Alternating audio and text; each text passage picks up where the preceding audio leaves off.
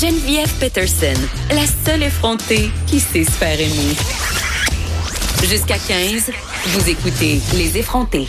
Félix Séguin, journaliste au bureau d'enquête euh, et TVA Nouvelle, est avec nous. Et là, Félix, tu nous parles tout de suite de l'affaire Normando qui, évidemment, euh, fait jaser tout le monde aujourd'hui.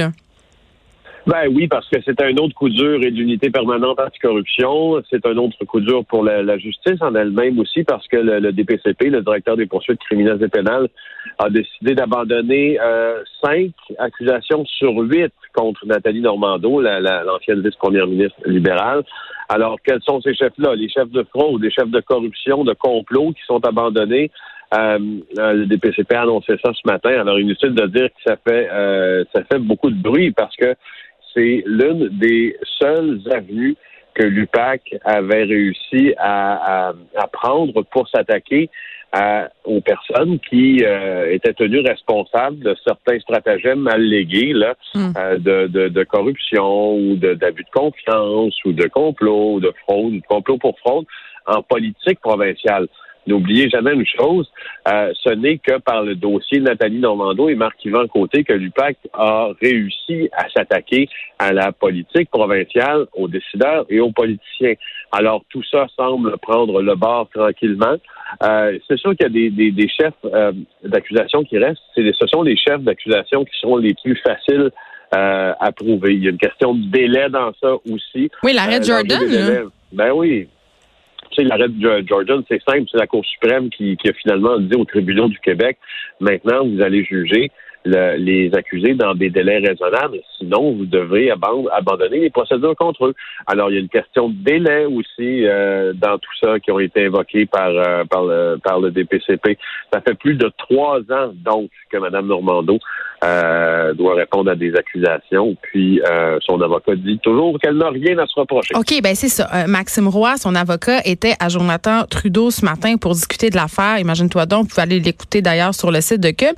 Mais là, Mme Normando, elle, est pas contente parce qu'elle, là, c'est comme la pire chose qui lui arrive. Elle voulait laver son nom. Ben oui, d'ailleurs, c'est pour cette raison qu'elle a euh, qu'elle a dit vouloir prendre euh, euh, non pas une, pause, mais plutôt quitter l'émission qu'elle animait dans mm-hmm. une radio de Québec, Boulevard, pour prendre le temps pour laver son nom, pour écrire un livre, pour laver son nom, pour tout faire en sorte de laver son nom, même les procédures étaient toujours maintenues contre elle. Alors voilà que là, il y a plusieurs chefs d'accusation qui tombent. Alors euh, fait que la lumière pourra pas être faite, euh, c'est ça.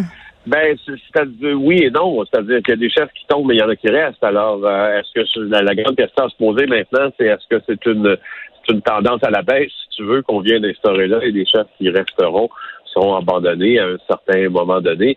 il est pour vrai, c'est permis de le penser. Félix, je te pose une question. Est-ce que tu penses que est-ce, que tu penses euh, que Mme Normando, en quelque sorte, était victime d'une job de bras, d'un lavage politique, mettons? Ben, écoute, tout ce que je tout ce que je pense dans ça, c'est ce que je sais. Ce que hmm. je pense, euh, ça importe peu. Ce que je sais, par exemple, c'est que elle a été arrêtée le jour du budget le jour euh, du budget provincial, le jour où on était supposé également statuer sur le renouvellement de contrat du commissaire à la lutte anticorruption du Québec, anciennement Robert Lafrenière. Euh, et, euh, est-ce que ce faisant, c'était c'était une personne ajoutée sur le tableau de chasse de M. Lafrenière pour montrer à la population et contraindre le gouvernement à le reconduire dans ses fonctions? Ça, je vous dirais que Plusieurs le pensent. C'est une théorie qui est étalée sur la place publique maintenant. Euh, par contre, est-ce que tout ça était motivé par des intentions réelles? Ça, pour vrai, Geneviève, j'adorerais le savoir. Euh, les auditeurs euh, aussi, je pense. Je ne sais pas. mais il y a des drôles de hasard quand même dans cette histoire-là. on parle de cet important narcotrafiquant qui a été abattu en pleine rue hier soir à Boucherville sur sa moto, je pense. Oui, oui, oui, oui, sur sa moto. ça, c'est vraiment un dossier qui va prendre de l'importance. Puis, si tu veux, on peut en parler en deux temps d'abord euh, de l'homme lui-même, puis ensuite, euh, je m'attends à une question de toi sur euh, sur sur Boucherville, la paisible, et Boucherville, la ben, calme. C'est ça. grand Dieu serait-elle devenue?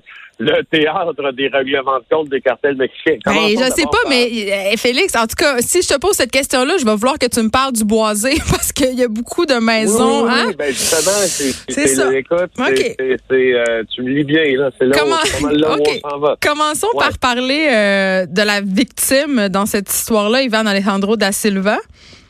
en fait, c'est Ivan Alejandro Silva Sanchez. Bon, toujours, son toujours. Nom complet. Silva euh, Sanchez. par contre, il est connu comme étant son nom de rue, si tu veux, là, plutôt Ivan Silva, mais bon, mm-hmm. son nom complet, je viens de te nommer.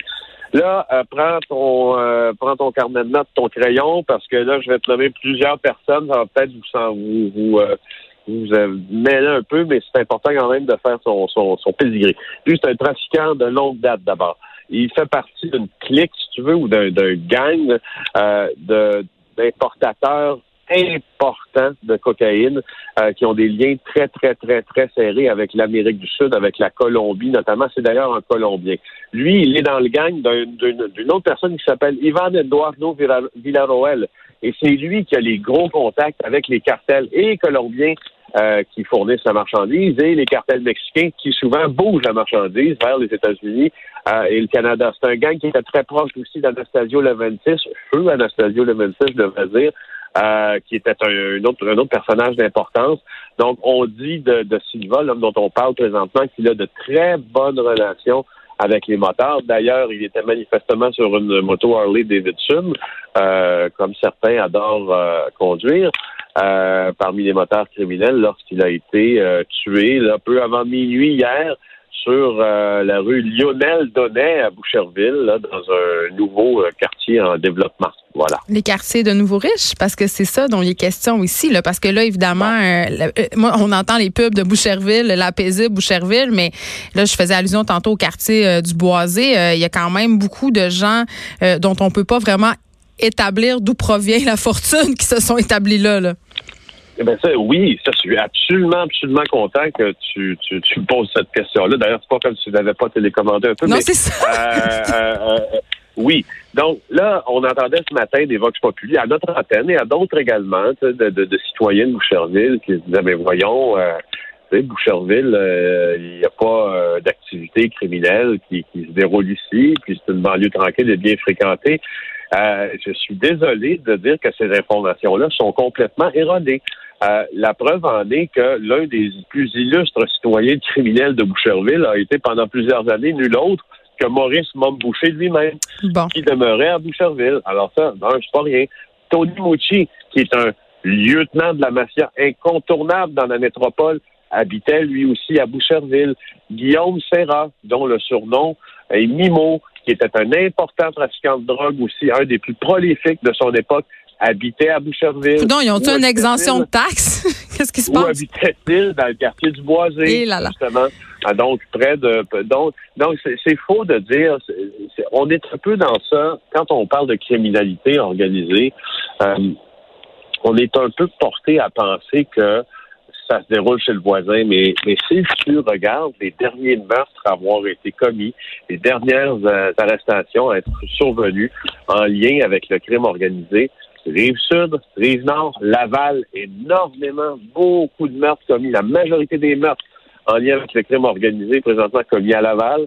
Alors, euh, c'est donc le crime organisé se, et, se déplace également, puis les gens qui vivent du crime organisé aussi se déplacent pour des banlieues, quoi. ils ont des familles, eux autres aussi, puis ils veulent des modes de ben, vie euh, qui vont avec. Eh, mais écoute, moi, comme néophyte du crime organisé, je suis pas une spécialiste, là, mais je me disais, quand j'ai vu ça, je me disais, en pleine rue, sur sa moto, en tout cas, devant des gens, il aurait pu avoir des blessés. Est-ce que c'est comme des techniques qui reviennent? Parce que dans ma tête, ça se fait comme pas, là. Euh, bon, il était un peu, il était presque minuit, donc euh, là, on peut penser qu'il n'y avait pas trop d'enfants euh, près de la scène à cette heure-là de la journée. Par contre, près du secteur, on me disait là, des camps de jour. D'ailleurs, on s'est fait, on s'est fait, je me suis fait un malin plaisir à rappeler à plusieurs de mes collègues à TVA qui habitent Boucherville, justement, que, euh, que, qu'effectivement, ça se passait chez eux. De là à dire que le, modus operandi de ce crime-là euh, est spécial parce qu'il se déroule là, puis alors qu'il s'est déroulé, j'irais pas jusque-là. Là, on n'est pas dans le Salvatore Scopa qui se fait tuer en pleine réception dans un hôtel bondé de Laval. On n'est pas là. Euh, on est devant manifestement une exécution qui s'est produite exactement comme elle avait dû se produire avec le degré de planification euh, qu'elle avait, puisque au départ, on pensait même que ce, meurtre-là n'était pas un meurtre. Les pompiers ont été appelés là-bas, puis ils répondaient à un appel pour un accident. Tu vois, on pensait que c'était un accident de moto. Hmm. Alors, manifestement, ça s'est fait assez calmement. Euh, et, euh, et euh, malheureusement pour la victime avec beaucoup de succès. On va continuer. Tu vas continuer parce que moi, moins à suivre ce dossier-là pour nous, Félix Séguin. Merci de nous avoir ah parlé. Journaliste au bureau d'enquête et TVA Nouvelle. On s'arrête un instant.